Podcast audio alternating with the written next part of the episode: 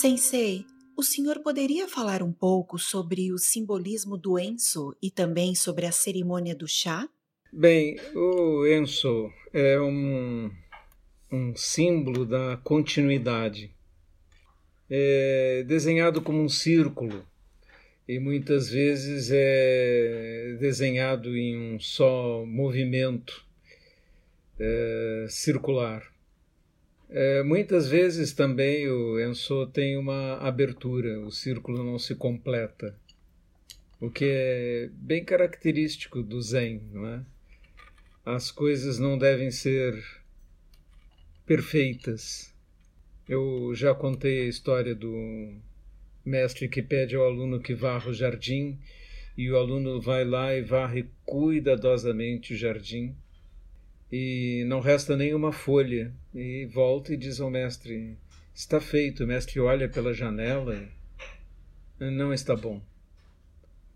Vai até o jardim, coloca a mão em uma árvore e sacode, e algumas folhas caem no chão.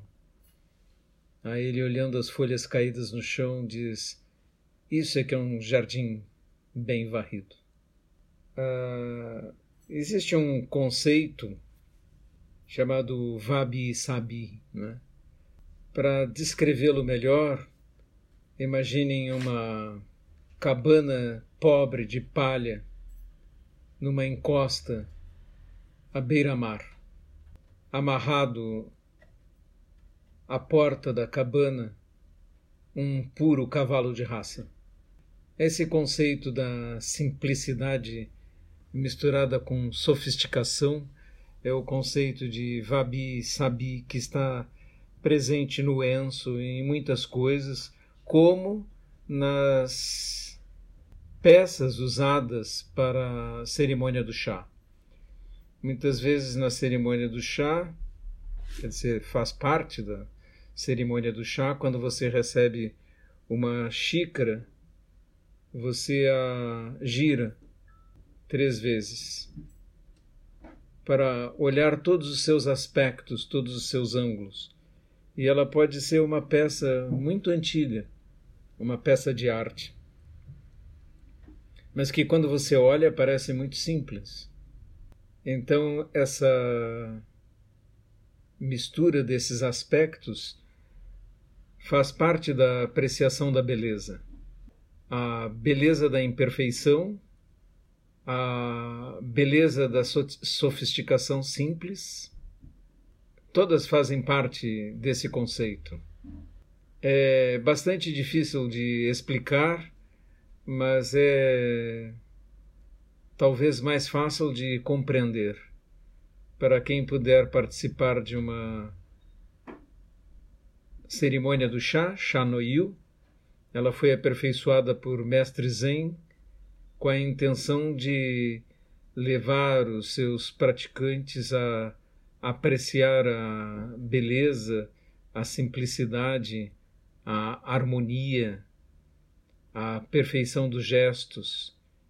Então temos mestres de cerimônia do chá que ensinam diferentes estilos, e cada gesto é profundamente estudado durante anos para ficar belo e para que a cerimônia em si seja perfeita na, na sua forma, no seu espírito, na sua intenção.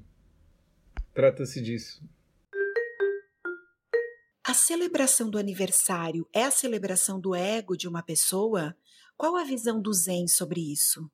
A visão do Zen sobre a celebração do aniversário é que a celebração do aniversário é a celebração do aniversário. E, portanto, devemos soprar velas, comer bolo junto com os amigos e festejar. Hoje é o dia de um, amanhã é o dia de outro. Sensei, o senhor poderia falar sobre a gratidão? Ser grato é uma questão de ser consciente, de reconhecer as coisas, não é? Esses dias observei para uma aluna que no fim de um texto a gente não deve escrever gratidão, a gente deve, se quer transmitir esse sentimento, deve escrever, escrever eu estou grata ou estou grato, deve apenas escrever grato, grata, né? Gratidão é o substantivo do, do sentimento em si. Você teria que escrever eu sinto gratidão para fazer sentido, né? E muitas vezes estamos perdendo a noção do que as palavras querem dizer e perdendo esses aspectos. Mas a, a mente que tem reconhecimento naturalmente vai se sentir grata. O sentimento de gratidão surge do reconhecimento de que somos interdependentes e que dependemos dos outros todo o tempo. Por exemplo, eu, sensei, monge da, na comunidade da Isen, dependo de vocês da sanga para praticar. Porque é por você, porque vocês me pedem para praticar que eu sento junto com vocês. É porque vocês me pedem para ensinar que daí eu tento estudar coisas que eu não sei. Então, essa relação de interdependência entre uns e outros gera naturalmente um sentimento de gratidão. Por isso sou grato a todos vocês. Se já consigo reconhecer e compreender as ilusões, posso dizer que obtive algum despertar? Compreendê-las já é despertar? Não, em absoluto. Compreender intelectualmente uma coisa não é despertar, é compreender intelectualmente. Nós podemos compreender vastamente intelectualmente o budismo e o Dharma e não termos despertar algum. Sermos eruditos, vaidosos, sem nenhuma realização espiritual. Isso é perfeitamente possível. A compreensão em si não quer dizer o despertar. Quer dizer que intelectualmente compreendemos. O despertar é outra coisa, que não pode ser também explicada com palavras. O despertar não pode ser explicado com palavras com facilidade, porque ele se manifesta como experiência, e as experiências, por definição, são intransmissíveis. Só podem falar sobre uma experiência dignamente duas pessoas que tiveram a mesma experiência. Estas têm noção do que estão falando e podem conversar um com o outro. Há uma passagem muito famosa no livro Nada de Novo, no fronte ocidental, de Erich Maria Remarque, sobre a Primeira Guerra Mundial, de um soldado que narra suas experiências nas trincheiras, seus companheiros morrendo, os sofrimentos, o medo, e ele volta para casa. E a mãe pergunta para ele: eles estão tratando você bem lá, meu filho?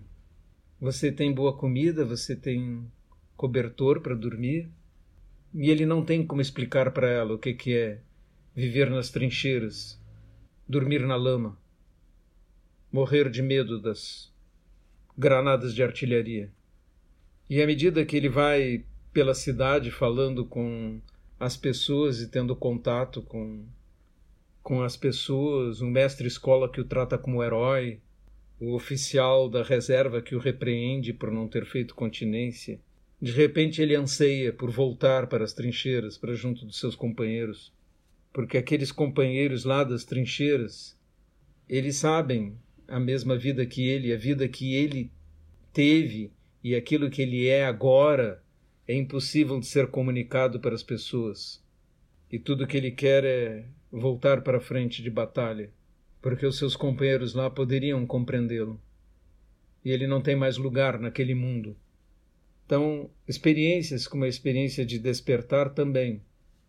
Pode-se falar algo sobre elas, mas na verdade são incomunicáveis. Então, compreendermos intelectualmente algo não tem nada a ver com experimentá-lo, com compreender os sentimentos que estão inclusos naquela experiência.